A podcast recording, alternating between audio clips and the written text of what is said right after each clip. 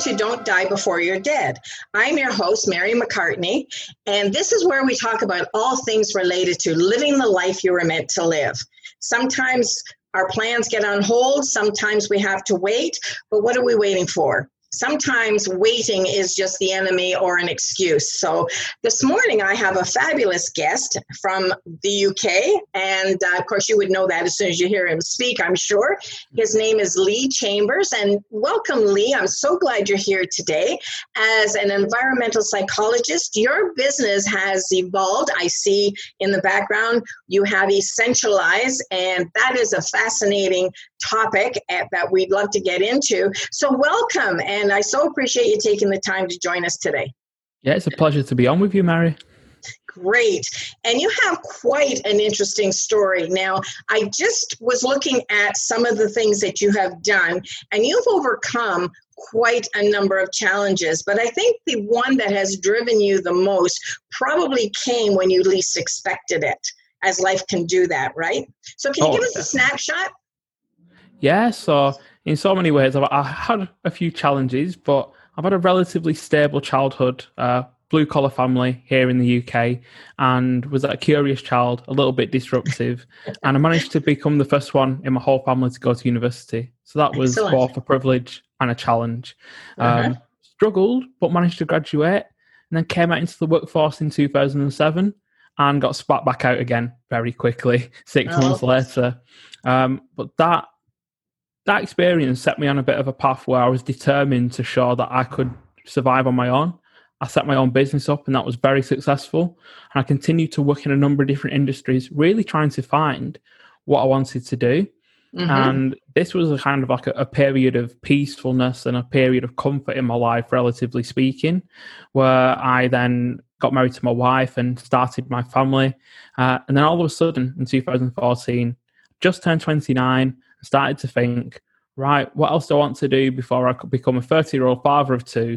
And I have to be supposed, according to society, a little bit more sensible. Becoming conscious of where you're going. Oh, yeah. And I, I really don't like conforming. So those kind of thoughts tend to go through my mind quite often. Uh-huh. Uh, but suddenly my immune system has started to attack the connective tissue in my joints. And I went in the course of a week from being very physically active, very athletic, very independent, and quite individualistic in some ways, to being stuck in a hospital bed, immobilized as my immune system had attacked my joints so badly that they were swollen up, knees the size of footballs, a shoulder up by my ear, wow. and a wrist that looked like two baseballs welded together. And it was in so many ways a a challenge, but I was in shock because it had happened so quickly.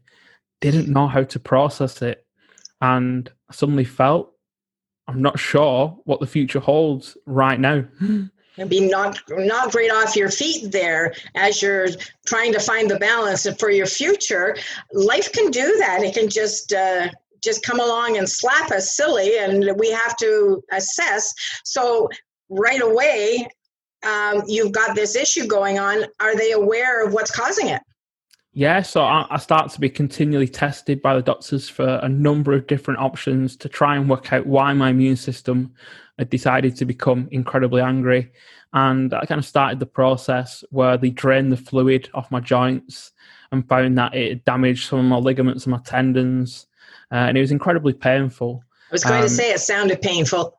but but they started to get to a point where they realized that something and become decoded within my immune system and this specific type of tissue that lives within your joints it was attacking it like it was an invader like it was a foreign oh. body mm-hmm. like it was something that needed to be attacked so ultimately they realized that it's very difficult to define exactly why this has happened because they tried to look for traces of previous infection that might have left debris in the joints and mm-hmm. they didn't find anything there and i was tested by a number of different departments. And it got to the point where they said, the only thing we can do for you is to dampen your immune system so you stop attacking yourself.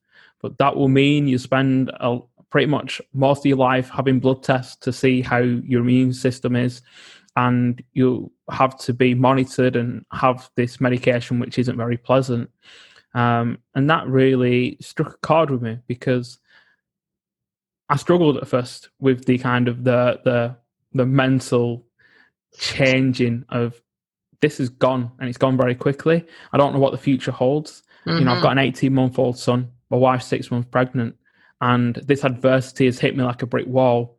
Yet I'm now feeling these negative feelings and I need to express them to people who come. I need to get them out.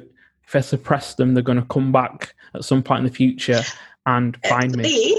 How, how did you know to do that? I mean, this is, we're talking about somebody at a very young age. And you know, I don't want to stereotype, but it's really hard for I got I'm the mother of four boys, so I you know the male species. I mean, they're not the most uh, chatty about you know expressing their feelings. So, how did you get to the place where you realize how healthy that was for you?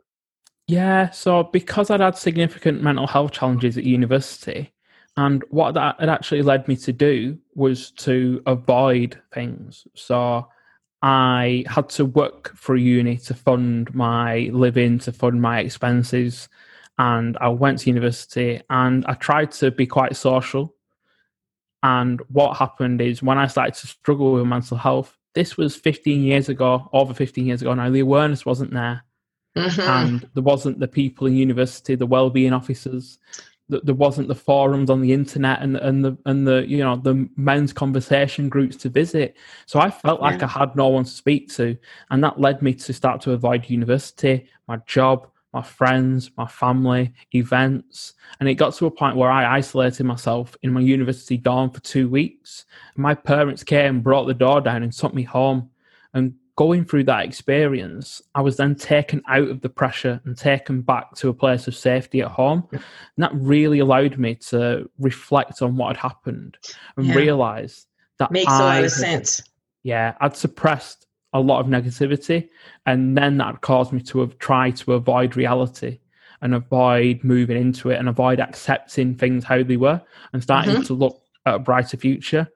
Um, so that had given me a taste of adversity that I'd had to try and overcome and try and find a way to process through. And that had increased my self awareness to understand that, to navigate my emotions and find a way to express them mm-hmm. was the mm-hmm. healthiest thing to do. And that as human beings, we have a lot of negative emotions. It's what keeps us safe.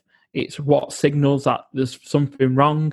And it's what actually ultimately keeps us sane because you wouldn't want to be that person who was positive all the time because in a strange way that'd be insanity.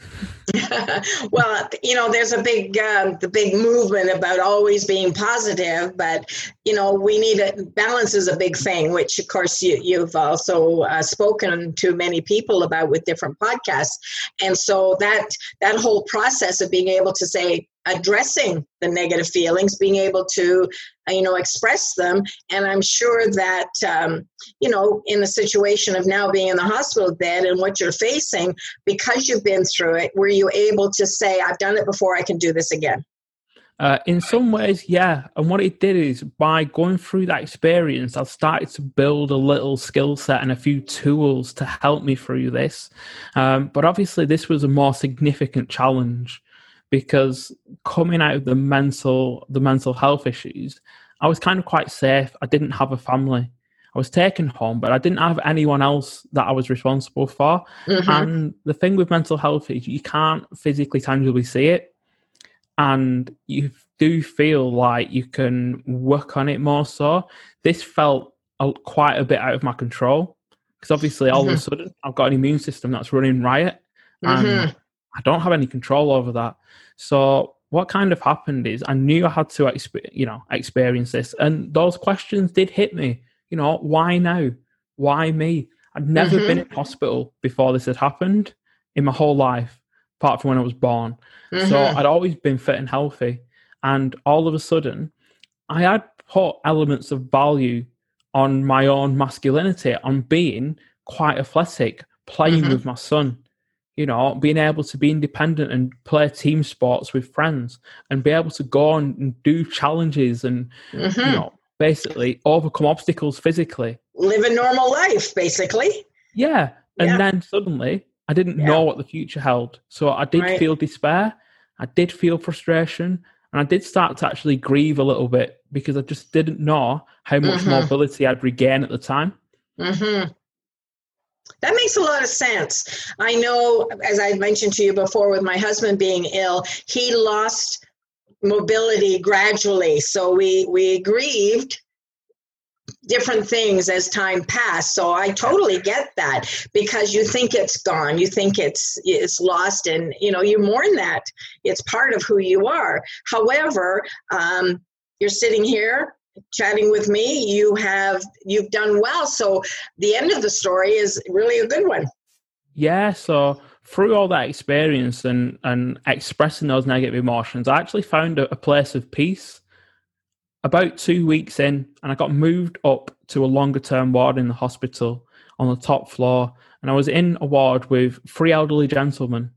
And speaking to them, they, were, they ultimately said to me, You know, Lee, we're coming towards the end of our lives. We can see our mortality.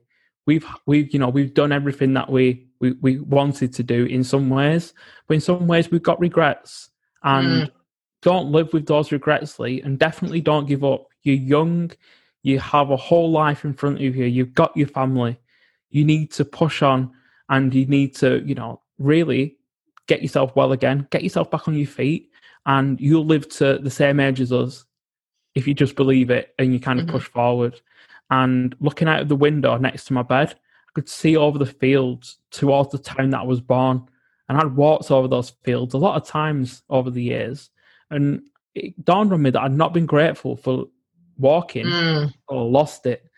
and that fueled me up inside. All of a sudden, I'm like, you know what? I can't do all these basic things, but look what's happening. People in my life are coming to help me do these things. I've not been grateful enough to them. And then the gratitude for just, you know, growing up in the UK. I'd never been hungry or homeless. I'd never faced environmental disaster or war. I'd had opportunities to do all these amazing things and I've right. education. Why should I lie here and think, oh, this is it, nothing I can do. Right. I, like, yeah. I, I think you're not alone there. Do you not think that it's kind of like it's basically human nature. We want what we can't have and we're not we're not really conscious. I don't i want to say we're not grateful but that's an act of consciousness right so yeah. I'm sure you had a lot of time to reflect while you're in that situation. And, you know, I mean, even just having some elderly gentlemen there to, to encourage you and the scenery that you had. I mean, you weren't in some, you know, remote place where you were just alone with your thoughts, but you actually had that opportunity to be encouraged by others. And of course, your family, the people that came, right? Yeah. And that just shows the power because I don't really like the word elderly it gives connotations of people who uh, ultimately pass the best. But what those gentlemen of a certain age, which is another no, really annoying thing, oh, certain age, uh, actually gave me uh-huh. was, was wisdom. Yes. And they gave that gift to me in that hospital bed. And Amazing. It's uh, it, it's really powerful because you can't always see that, especially when you're closer to your birth than you are to your death yes. in relative terms. Yeah. Because, you know, as a 29 year old young man, you feel a bit invincible, you know, you yes. feel a bit unbreakable. And it's not until you get a bit wiser that you actually realize how easily you can be snapped and how really in life you're going to glue yourself back together quite a few times. Yes. Um, Yes. But that kind of then set me on a path, and I was like, I'm going to do everything I can to recover because not only am I going to do it for me to get back on my feet, but I've got my children. I come out of hospital and go into walking rehab and then into physiotherapy. And my daughter's born, and I see her, hold her in my arms, and realize she's going to be walking soon. She's not going to give up. She's not going to have society tell her she can't. She's right. just going to keep falling over till she does. So I'm going to keep falling over until I do. And by the time she's walking, I'll be walking too. And the power of that, when we do something for somebody else, yeah. we'll actually go further. We'll be more consistent, and we'll actually we'll bind that why into our hearts. So yes. that every day we have a reason for pushing against the pain, against the suffering, and actually. You, you mm. had sorry you had a super great reason and, and such a, a great mindset of saying i want to i want to go back and play with my children Uh, you yeah. didn't want, I mean, you were grieving the loss of being able to do some things probably with your son, and now your daughter's coming. Um, in terms of, of looking and saying the why, do people actually in day to day being on the hamster wheel, get up, go to work, come home, go to bed, that sort of thing, do they really look at the why of, you know, do they have a motivation to keep them living towards the life they were meant to live? You obviously had tremendous reasons. And it's unfortunately it, that a lot of us really have to go through something really tough to take a look at that. So, as a coach, and as you are working with people that are, um, you know, you said, you know, tell me in a minute what about your your age group. Though, you know, how do you get people in general in the midst of their life to look at the why? You were forced to. How do you how do you get people to understand that there's a time that they have to do that? Yeah. So so often it, it comes down to the fact that we're not great at human beings at questioning ourselves. And the real power is when someone is able to question you in a way that helps you dig a little bit deeper into what's there, because mm-hmm. we all have a why, a set of values that drives our behaviors and beliefs.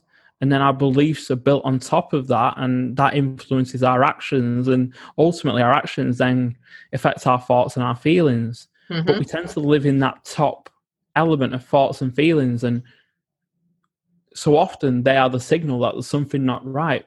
Why do you feel like i'm just not enjoying work why do i feel like is there something more there? And sometimes it does actually require someone to come with the intention of helping you start to dig through those layers. Mm-hmm. inside everyone it are the answers to a life that you want to live and is that really the roadmap for the life and purpose that you have inside of you. Mm-hmm. But when we're moving at such speed, when people are on that wheel spinning endlessly, mm-hmm. you can't see anything. Life's like a blur. You're mm-hmm. almost dizzy. And yet, in front of you, there's just one essential thing that you need to do. And I almost sometimes use the analogy spin round, spin round, keep spinning, and then put your finger in front of your face. Focus on your finger even though you're completely dizzy, mm-hmm. see it clearly, you won't fall over. Mm, that's a really good analogy. But if you start looking everywhere, like so many people do in life, looking, looking, looking, mm-hmm. it makes you even more dizzy. Right. And it's really about questioning people and helping them suddenly slow down, take a step back out of themselves, and mm-hmm. almost look at themselves as a little actor in their own lives. Because that's you know we get stuck in our own perception. We get we're ultimately we don't give ourselves permission so often. And if anything the one person stopping you from the life that you want the life that you know lights you up inside and the life that you honestly were here to here to enjoy is you. you're always in your own way. All right. Okay, Lee, I, I think you're absolutely right. That's that's my belief. But do you think a lot of people find that it's easier to say, I can't because somebody else is in my way? Could be yeah. a spouse, could be a parent, could be children. Um, sometimes we put too much pressure on others for the results of our own life. It would would would you think that's a fair statement? Oh yeah. So we don't live in, a, in an accountability culture where people take responsibility for their response to events and mm-hmm. take ownership over the things that they can control. So we we have a unfortunately we, we have a, we have a kind of cultural perspective that when something happens to us, well, there's got to be someone to blame. Mm-hmm. And when we're when we're so busy looking for someone or something to blame, we forget to see that actually quite often external events are not our not in our control. Mm-hmm. But how we respond to those events, there's a gap there we can step into and choose our response. Mm-hmm. By choosing our response, that's becoming responsible. As an adult, you're supposed to be responsible. but, um, well, as a father, you had no responsibility, right? So yeah. you took that upon yourself and you stepped in the gap and you set yourself a goal and you discovered that you really, um, now, sad to say that you had that time to step out of the day to day to reflect and people don't take that time and they do you had that time and you you looked at the future you wanted to create and you looked at your family and you chose to move forward rather than to say i can't. And so you wanted to be able to walk alongside your daughter? How did that go? Yeah it, it, it took 11 months to get back and walk a mile unaided which was 11 months from discharge which was two weeks before my daughter started walking. So yeah. i was able to walk with my daughter and that really is a defining moment in my life a moment that brings me to tears when i think about it but it just shows the potential of human beings to push through limits and boundaries and, and to recover from challenge. And obviously, I use that as a big part in my work now to help people see that you can be empowered towards outcomes that you want, even when they seem like they're quite a long way away, because I'm not special.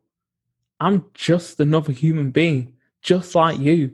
You can achieve that too. But it does require you to start to look and take ownership over certain elements of your life because there are some things that you can control. And yeah, through that suffering, you have a right to feel and express that it's, you know, it doesn't feel like it's fair. It doesn't mm-hmm. feel like it should have happened now. And yet, in crisis, human beings become incredibly resilient. They become incredibly innovative and creative. And you need to harness that because that's a human being superpower. We all have that inside of us. Mm-hmm. But if you are trying to look outside for the answers, you'll generally come up short because the answers are inside. And that's the time to dig deep. And ultimately, that might come in your 20s, it might come in your 50s, but mm-hmm. if you can go into that situation with a self awareness and you've built that and you can build that at any age, mm-hmm. that'll give you the tools and the skills, give you the space to respond, and give you the chance to actually use difficult times to grow as a human being and become more on the other side and mm-hmm. bounce back higher than you went in in so many ways. Excellent point you your situation is fair is quite extreme with regards to what you've gone through. And there are people that might be sitting back and saying well that's not me. I haven't had that big a, a, an event in my life or that disastrous an event to overcome. And yet they're still stuck. So when you look at uh, your business and the fact that you're able to coach i mean you're talking a lot about you know the mindset and the power of one's thinking and their own um, intestinal fortitude, if you will. Now, yeah. your essentialized that is is that primarily your, like your coaching business? And and tell me a little bit about that. Who tends to reach out to you and say, I need I need that outside accountability, if you will, to to help me get unstuck. Yeah, so the, the whole premise of Essentialize was to look at what's essential, which in this world of so much is actually so little. Mm. So principles of essentialize is that what's actually essential is the why, the why you do what you do, your health, and understanding yourself.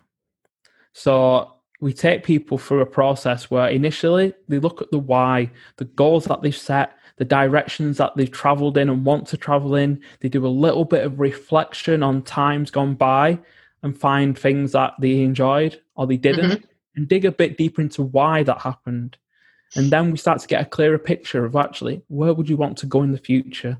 Mm-hmm. Uh, we then look around health. So we do a little bit of work on sleep, nutrition, and movement, and start to look at how you can make small changes that you can implement into your life as it is at the moment that start to make a small difference now, but a bigger difference as the years go by. Mm-hmm and starts to become part of your identity, starts to become something you consistently do. It becomes a habit that you just automatically do.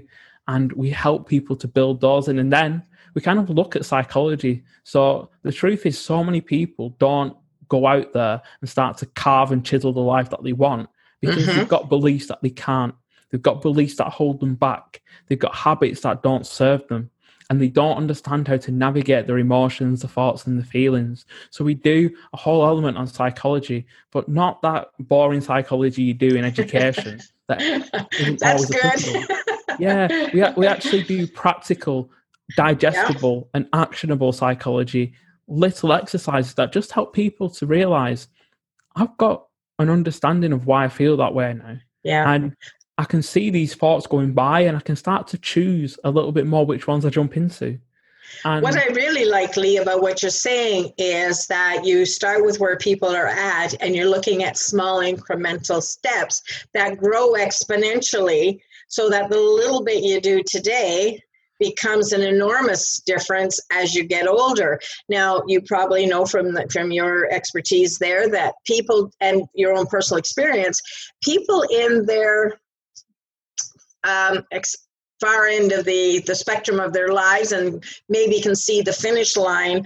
Many say they live with regrets that they didn't do what they wanted to do. And maybe that's where the realization comes in that they should have taken more onus upon themselves as opposed to you know their earlier years looking at you know it's can't i can't do this because of my family. I can't do this because of money. I can't i can't i can't. And yet the small steps that you make today are really showing people how to build a why and to uh, you know start with those small steps where they are. Now you were saying to me that the people who are becoming more aware more conscious of taking some control of their lives of what they can control anyway uh, are sort of in their early 40s yeah so more often than not they've hit a point in their lives where either they've seen someone close to them possibly pass, maybe the parents, or maybe even an old school friend who's mm. you know unfortunately mm-hmm. died early, or they've started their children have started to grow up and they're starting to think, well, it's I've I've given a lot to my children, but now it's time for me. But I'm struggling to find who who am I?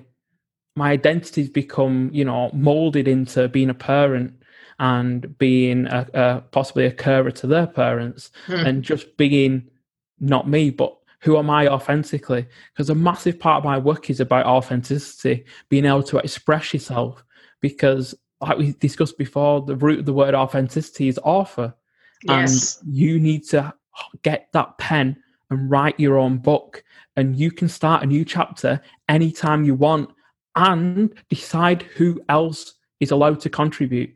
And yes. when you actually get that and understand that, wait a minute, so there isn't really anything holding me back apart from myself. And yeah, financially things might be challenging. Yeah, the situation might not be what, what you want it to be at the moment. But while change is a little bit scary, change can happen and you can incite that change and make that change something that you shape to be how you want it to be. And so often we feel disempowered as humans, like mm-hmm. we're just going to jump in the river and it's going to pull us away with the tide. But w- when that river flows, the energy's there. You have the energy of a flowing river, but you can also build a dam. You can make it ch- and channel it off to utilize in your own way. And the energy is there point. inside of us all the time. Mm-hmm. just got to start to channel it. And that's where taking ownership and making decisions for you sometimes. It's not always selfish to put some time into you. And society, again, sometimes tells us, oh, you can't do that. You're selfish.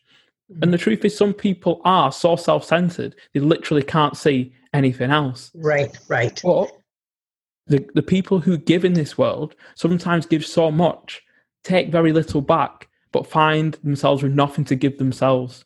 Yes. True. Self care is critical to being able to be of service to others.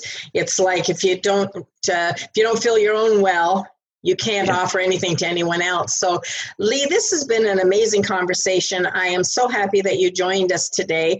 How can people get in touch with you or find you and and if they decide they want some more information from you, um, you have opened up some urge in somebody to say, yeah, that's me. I really need to talk to this guy and figure out um, how to take back some of my own ownership rather than just keep giving it away. So, how can people find you? Yeah, the best place to be would be on uh, www.essentialize.co.uk. And there you can find my social channels, my blog, and the services that I offer, and find out a little bit more about my own journey and why mm-hmm. I do the work that I do.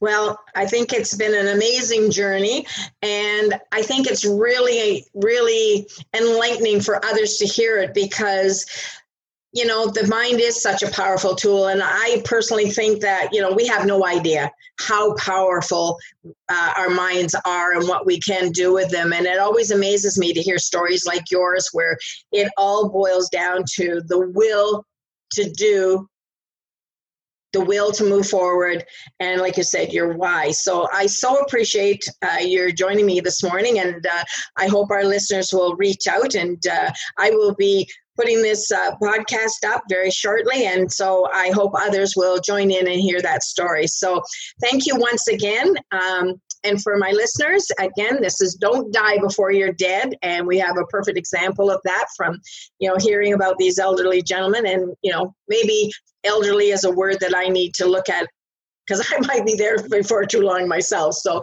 uh, again, it's Mary McCartney. Don't die before you're dead. And I challenge you to dare to live the life you were meant to live. Thank you for joining us.